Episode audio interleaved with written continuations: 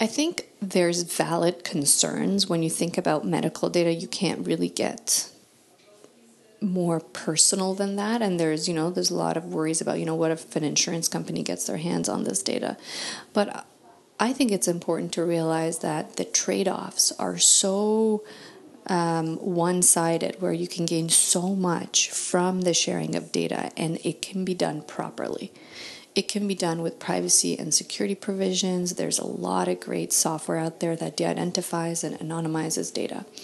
So i think the worries although founded and important, and people need to ask these questions, it's really important to recognize the value of this data in the progress of medicine and research and prevention.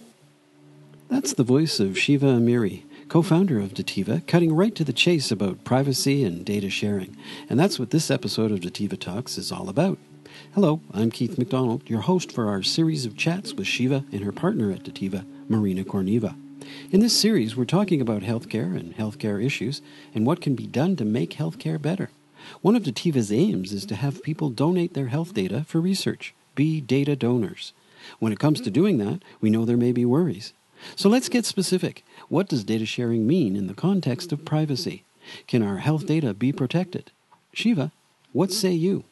If you talk to patients, most of them will say they want to see progress and they want a cure for what they have. And a way to get closer to that, much quicker, possibly, is to have access to data for people who are sick and for people who are not sick. So um, definitely concerns, but all are we can overcome all of those privacy and security concerns. And it doesn't mean that there's zero risk. Zero risk is not a, a feasible thing. There's always risk, but we also have to look on what do we gain from this. The other thing to consider is people are very open about look, look at Facebook. How much personal information do people share on Facebook or Twitter or even LinkedIn? I think, you know, people are very comfortable sharing such like deep personal stuff about themselves on social media.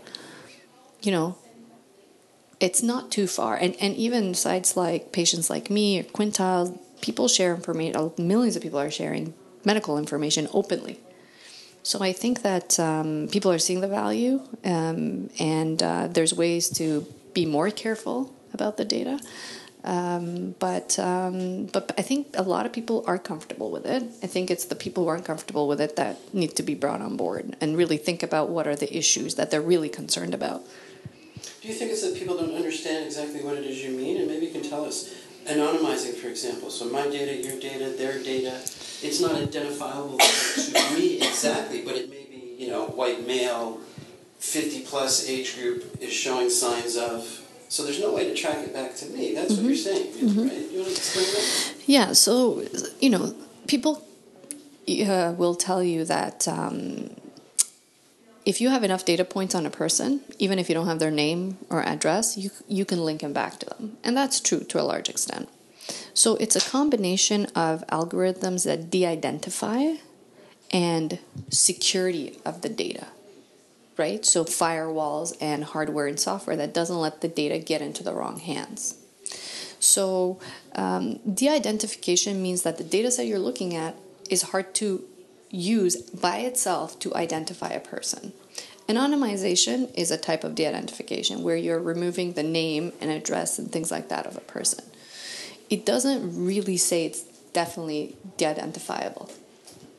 Um, so de-identification is certainly a concept of that. Now, in addition to that is encryption. So if you encrypt data, then no one should be able to look at it. But there's technologies out there, software out there, where you can work on encrypted data. Um, so there's a lot of ways where people are using um, algorithms and software to um, anonymize, de-identify, and encrypt in addition to all the things you can do on the hardware side and the server side to protect the data if it's sensitive, if it's that sensitive to get out there. Some medical data is not that sensitive. For example, if you take um, images of like your liver, you know, you get rid of the name and all the text information associated with the image. Like no one can tell it's your liver, right? So there is medical data that is um, very much already de-identified right? There's nothing you can link a liver image to that'd be like, oh, yeah, we know who this person is.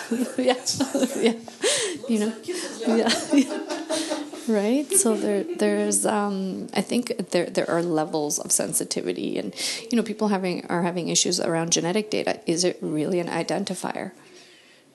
some people would argue it is because you know if you have the means you could decode the genetic data link it to something else potentially but how many people can decode your genetic data like it's not many. Like i can't sit there on my computer and do that by myself. So um, so i think there's different levels and people have to check their fear levels before getting um, worried about the possibility of the sensitivity of the data.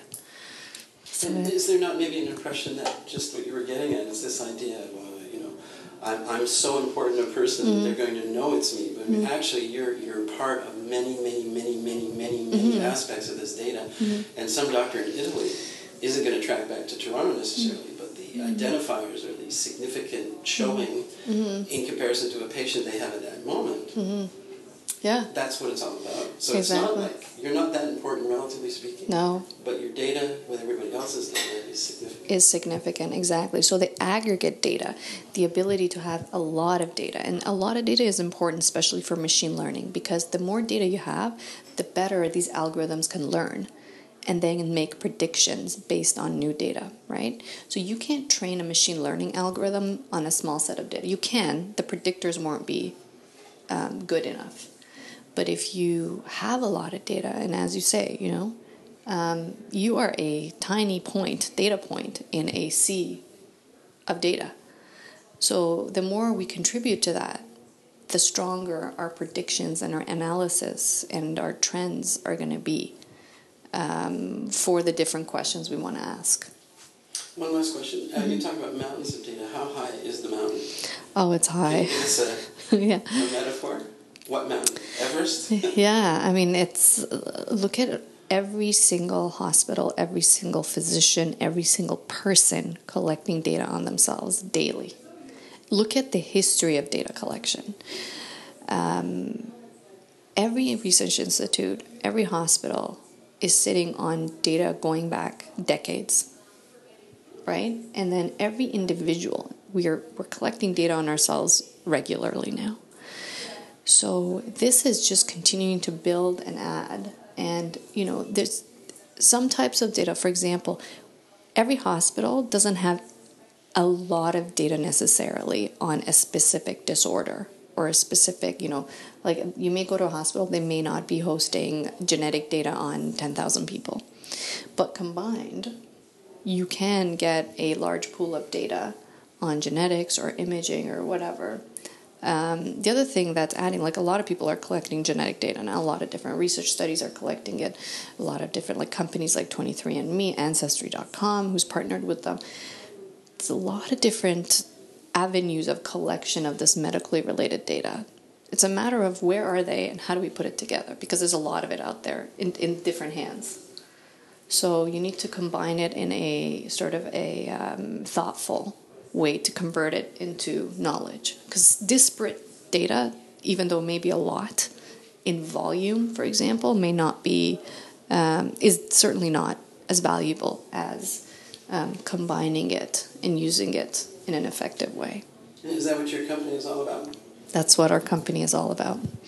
Bringing together data in silos, um, using different data sets, um, integrating all of that data and then um, using uh, analytics and machine learning software to make sense of that data, and then communicating that data back to the users, like hospitals and research institutes and individuals and others who are interested in the different kinds of output that we can produce based on this data. You've been listening to Shiva Amiri talking about the value of data sharing over and above privacy fears. So, are you convinced yet? Does the overall value of donating health data and using it for research make it something we should consider doing? We'll have much more discussion about this in future episodes. For Dativa Talks, I'm Keith McDonald. Thanks for listening and stay well.